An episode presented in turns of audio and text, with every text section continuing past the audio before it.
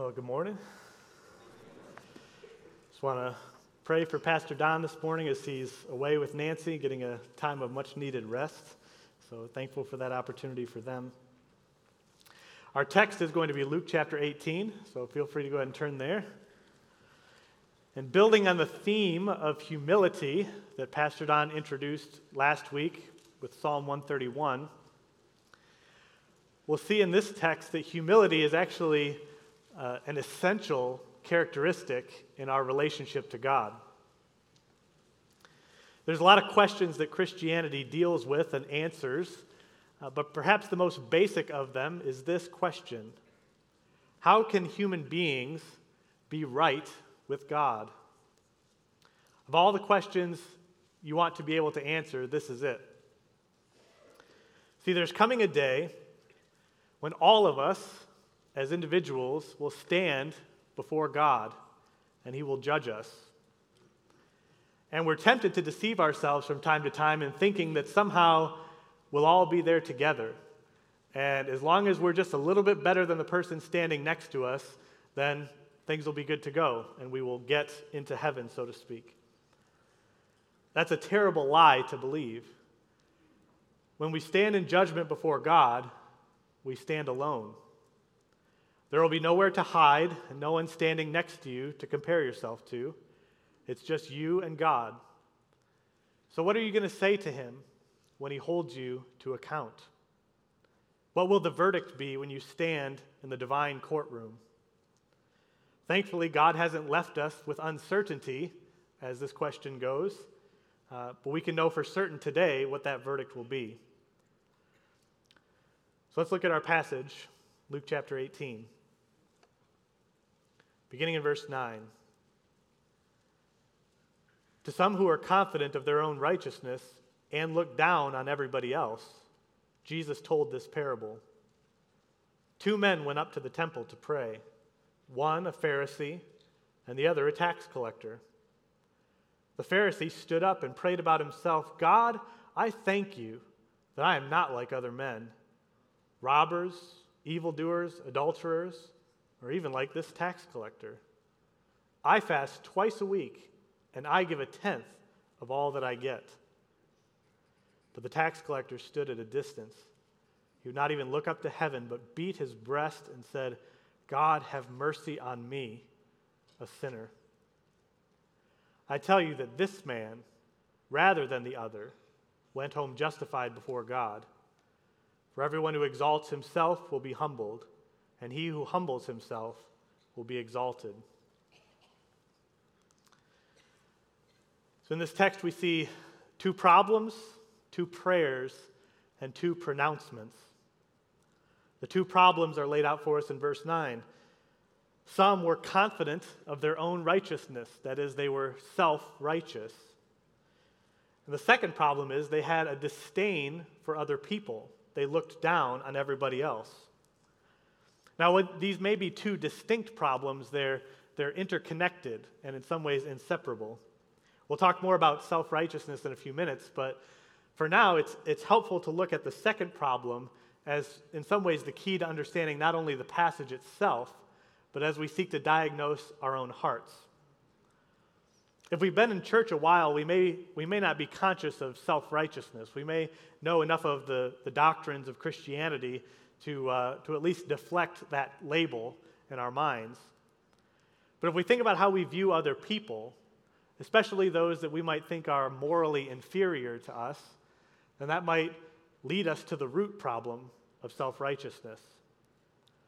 If we consistently look down on those who are further behind in their battle against sin, or perhaps battling sins that we've never battled ourselves, or maybe just people we perceive to be less spiritual than us, then we may be able to accurately diagnose ourselves as self-righteous. But Jesus knows our tendency to do this, and so He graciously tells us this parable. So the two prayers. Notice they both come to the temple to pray. They both seek an audience with God. They want to say something to God. First comes the Pharisee. Now, if you haven't read much of the Bible or know much of the background, Pharisees were an ancient Jewish sect that were uh, distinguished by their zealous commitment to following the Jewish law. So think Ten Commandments, right? The, the moral law especially, but even the ceremonial laws as well. So let's look at this Pharisee. What does he think of God? Well, he doesn't seem to think much of him at all. If you notice in the prayer, he addresses God, but he quickly moves on to speaking about himself. Now, we can actually diagnose a few things just by that approach, but for now, to stick with the question, it's fair to say that he understands God to be a creator, right? God, I thank you that I am not like other men. So he understands God created not only him, but everyone else too, and perhaps endowed him with a moral compass that he didn't give to other people. He thinks simply by creating him the way that he is, that he deserves commendation from God. And also implicit in his prayer is that he understands God to be a judge. That's why he lists his moral achievements and presumes that God will be pleased with him. He's so confident that he stands right up in the presence of God. Well, what does he think of himself? Well, he has quite a lot to say about himself. Notice the four first-person statements. I give thanks to God. I am not like other men. I fast twice a week. I give ten percent of everything. So he views himself as a very moral man, and he's not wrong. He is a very moral man. As you look at the list there, robbery, robbery is wrong. I think we could all agree on that. Doing evil is wrong and all that that sort of entails. Uh, committing adultery is wrong. So his religion has been able to do something for him. He's been able to abstain from these destructive ways of living. That's a good thing. But he also views himself as going above and beyond. This Pharisee is the A-plus student, you might say. He says he fasts twice a week. Well, the law only said that a person had to fast once a year on the annual Day of Atonement. So it's extra credit that he fasted twice a week.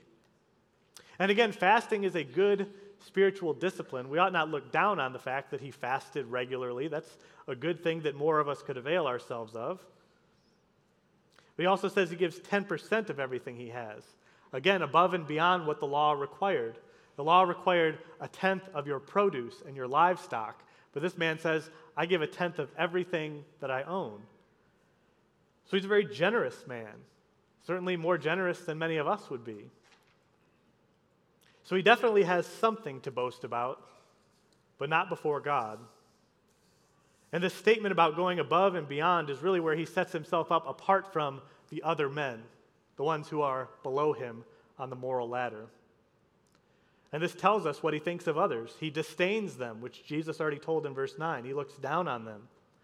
From his position on the moral high ground, he can only see others' faults and weaknesses in comparison with his own purity. They are the ones who need to beg God for mercy, certainly not himself. Everything this man thinks that he needs to stand in the presence of God, he finds within himself.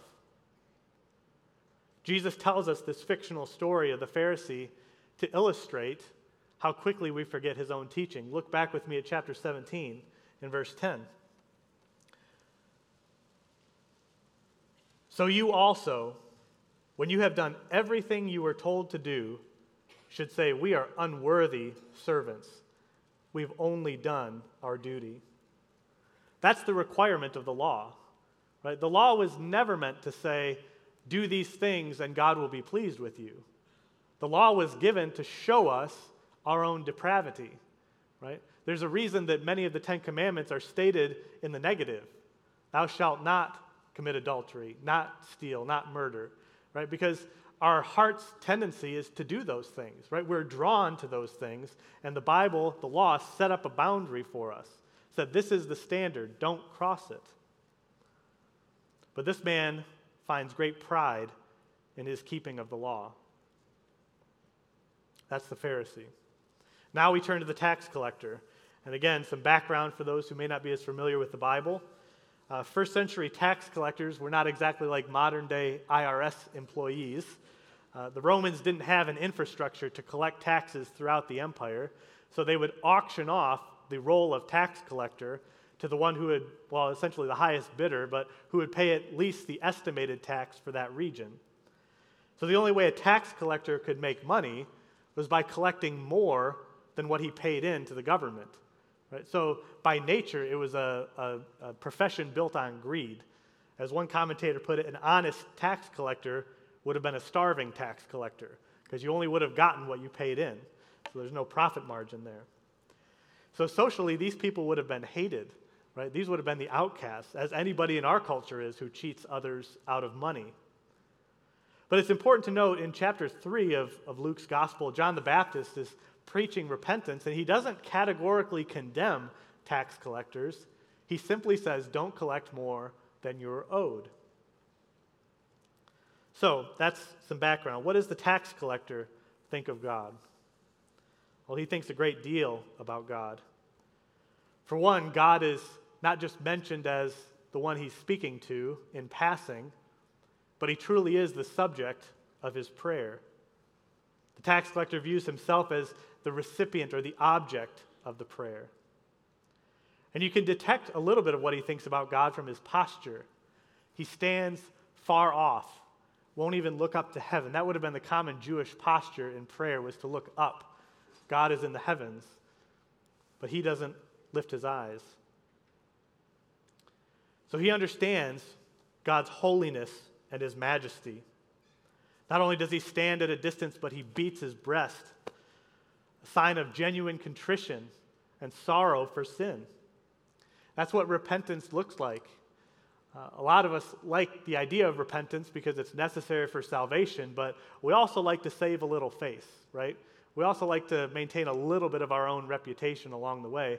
This man isn't concerned with that. True repentance is coming to God and understanding your sin. And he comes to God because he knows that it's God he must deal with sooner or later, as is the case for us all. And he knows, as the writer to the Hebrews would state later on, that it's a dreadful thing to fall into the hands of the living God. He knows the demands of God's law. We must be holy as God is holy, perfect as he is perfect. This man understands how far off he is from the glory of God, and so he stands far off. He doesn't dare approach God confidently. But he doesn't just see God as holy and majestic, though he is those things.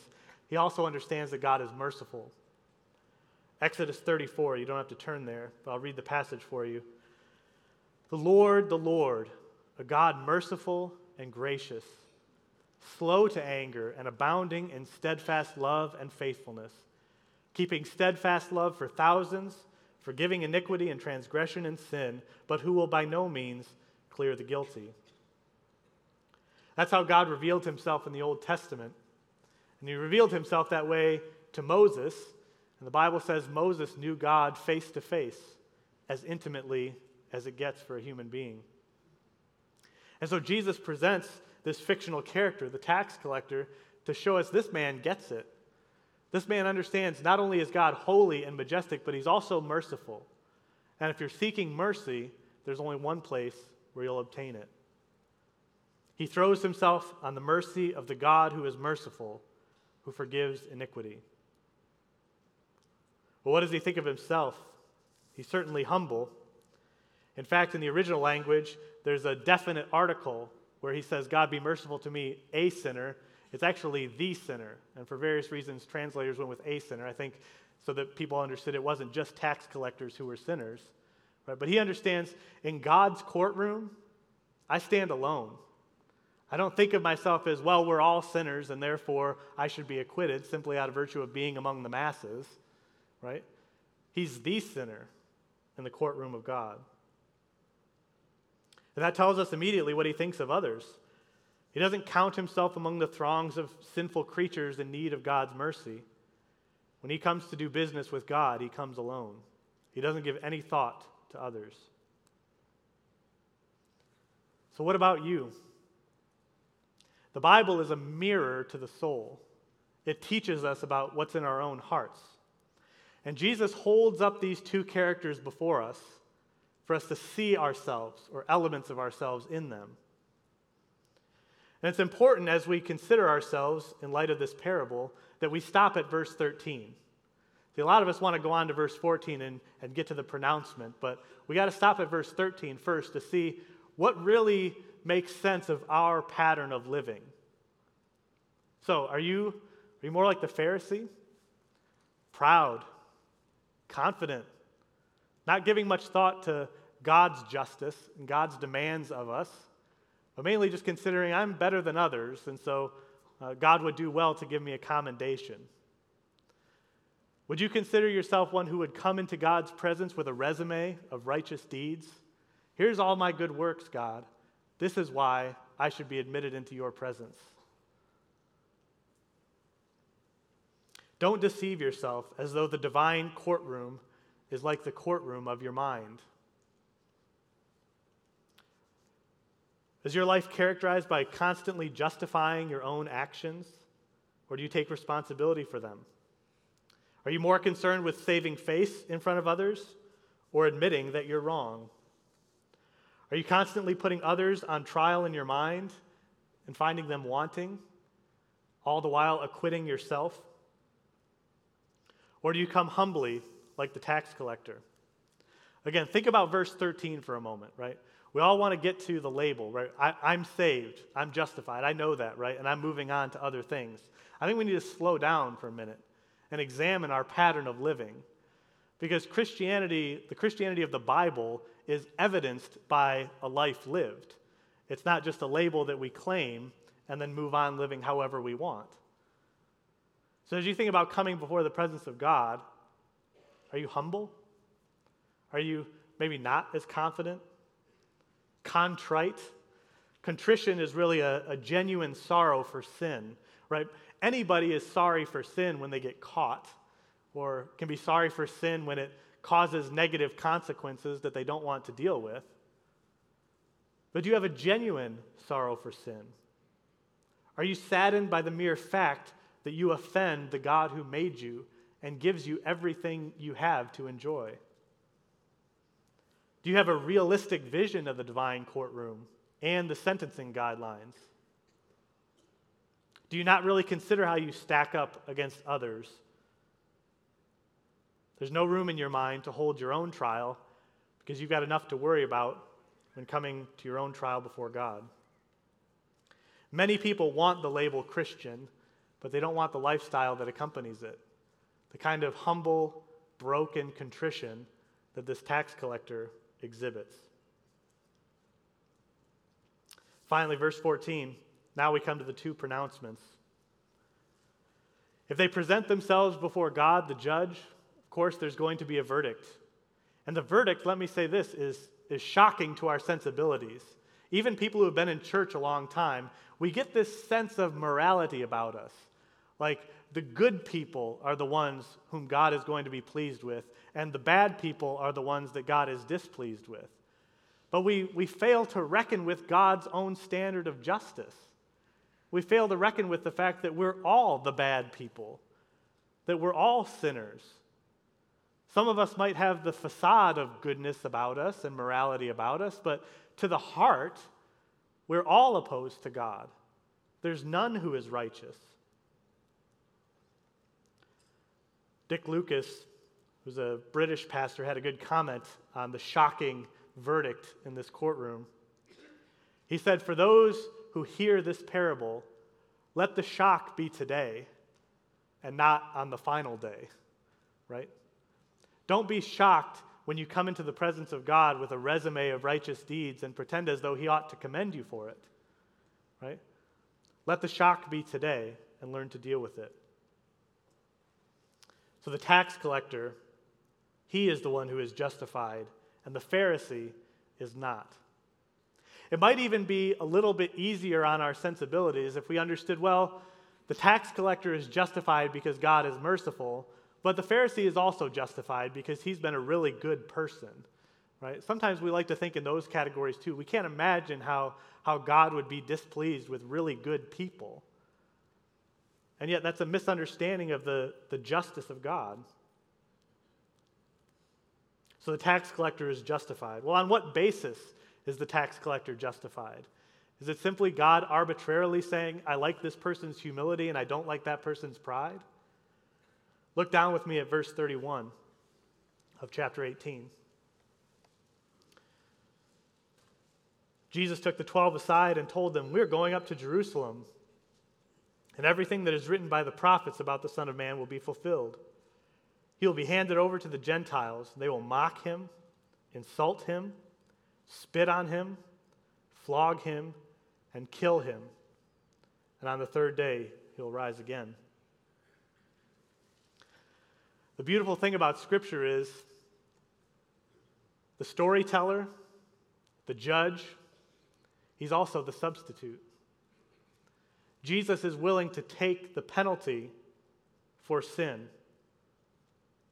The tax collector doesn't get off simply because he's humble and contrite. There are a lot of humble sinners out there, but only the one that turns to Jesus will be saved.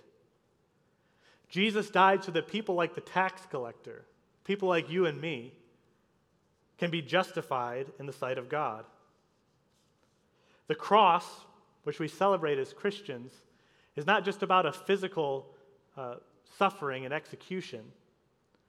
The cross is about Jesus enduring the wrath of God on our behalf so that we can be blameless in God's sight. The cross is about Jesus extending to us the mercy of God. Now, why would Jesus endure all of that? Why would he endure the mocking, the insults, the physical abuse? Why would he who never sinned subject himself to the punishment for sin? He did it for us.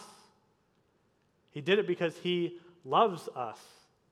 The same God who has a standard of justice to which no human being can attain is the same God who humbles himself, right? Jesus is the ultimate example of humility. He humbles himself in our place, right? We're the ones who deservedly ought to be humbled and carry our cross to the place of execution under the wrath of God. And yet Jesus steps into our place. He takes that shame and that punishment for us so that we can stand in the presence of God. The phrase that the tax collector even uses, be merciful to me or have mercy on me, it's not the normal word used for mercy. It has to do with propitiation. It has to do with averting the wrath of God or satisfying the wrath of God. When Jesus uses this word in the tax collector's mouth, he's carrying with it a comprehensive view of Exodus thirty-four. Yes, God is merciful, but he's by no means going to acquit or uh, clear the guilty. The guilty still need to be punished. So how are they going to be punished? Jesus takes that punishment for them. All sin will be accounted for. Either your sins remain on you apart from Christ, or Christ has already dealt with your sin, and you need not fear the justice of God. Both the tax collector and the Pharisees were sinner, the Pharisee were sinners who deserved the guilty verdict and the sentence of eternal punishment. But only one of them understood he needed the mercy of God. If you're here today, let me tell you, you are in need of the mercy of God. Whatever your sins are today, God knows them. God's going to judge every secret thing. There's nothing hidden from his sight. But he is merciful. The God who knows everything and the God who is going to judge everything is the same God who offers us mercy in Christ. You can't try to overcome your bad by doing good, or by trying to somehow escape the judgment. It has to be on the basis of what Christ has done. So throw yourself on the mercy of God, and you'll find mercy. The tax collector went home justified not on the basis of what he had achieved, but what he had received. It wasn't the degree of his humility that ultimately justified him. It was the mercy of God that he clung to in desperate faith. In clinging to the mercy of God, he found mercy. The judge offers us the verdict. He says, this man went home justified, righteous in the sight of God. And that verdict can be true of us today. The second pronouncement, the principle. Everyone who exalts himself will be humbled, and everyone who humbles himself will be exalted. This phrasing is what Bible scholars call a divine passive. So, in other words, a passive statement is made. Something is going to happen to people, but the subject is not stated. Who's going to do it? And oftentimes in Scripture, it's God who's going to do it. So when you read this statement, here's how it ought to read in our minds. Everyone who exalts himself, God will humble. And he who humbles himself, God will exalt. Isn't that good news? If you're here today and you feel humbled by your sin, you can picture the divine courtroom in your mind and you're, you're fearful of that. Remember that God will exalt the humble. Are you in the habit of exalting yourself? If you do it before other people, your heart is likely set to do it before God. But the beauty of this story, look back at verse nine. Jesus told this parable to some who were confident of their own righteousness. If you're here today and you're self-righteous, Jesus still loves you. Jesus still wants you to be saved. If he wanted to just withdraw from those who exalted themselves, he would have withdrawn from all of us. But instead, he comes to us, and he speaks kindly to us, and he pleads with us, as if grabbing us by the lapel to say, snap out of it. Do you understand what your life is set to be in position before God? He wants us to be saved. He doesn't look down on the self-righteous. He wants to be merciful to you too. But you can't remain in your self-righteousness. If you show up on Judgment Day thinking somehow you've got any leg to stand on of your own merit, it will not go well for you on that day. Instead, humble yourself under the mighty hand of God, and you'll find mercy. He will exalt you at the proper time. But if you're here today and you're humbled, you're overwhelmed by the weight of your sin, if you feel like you can't even lift your eyes to heaven for fear of God's judgment, take heart. God is the lover of your soul and the lifter of your head. Hear him say to you, I have loved you with an everlasting love. He sent his own son, Jesus, to die in your place. And when you look at the cross, see the execution you deserved, but then see the mercy of God on display. I love the lyrics of some of the old hymns. I think in some ways older songs were more didactic or instructive than a lot of contemporary songs are, but the second and third verses of Rock of Ages, verse two, not the labors of my hands can fulfill thy law's demands. In other words, you can't do it on your own. You can't present your resume of righteous deeds as though God is going to commend you for it. That's not how it works. Could my zeal no respite know? Could my tears forever flow? All for sin could not atone. Humility by itself doesn't save.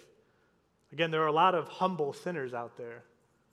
But humility and casting yourself on the mercy of God is what does. And that's how he concludes the verse. Thou must save, and thou alone. Nothing in my hand I bring, simply to thy cross I cling. Naked, come to thee for dress, helpless, look to thee for grace. Foul I to the fountain fly, wash me, Savior, or I die. Let's pray. Our Father, we stand before you today, not as those who are proud of our righteousness, but are those who have been humbled in your presence. Father, even as we consider our past week, we know that we've done those things we ought not to have done, and we've failed to do those things that we ought to have done. And we are in great need, desperate need for your mercy. God, I pray for those who have trusted you for a long time, who have for a long time found themselves in the position of the tax collector. I pray that you would hearten them today. Give them confidence that on the last day they will hear justified as the verdict. But I pray for any here who are still trusting in their, their merits, their good deeds, that you would humble them today so that they might not be humbled on the last day. Give them grace to see Jesus clearly and the mercy that flows from his veins. We pray in his name. Amen.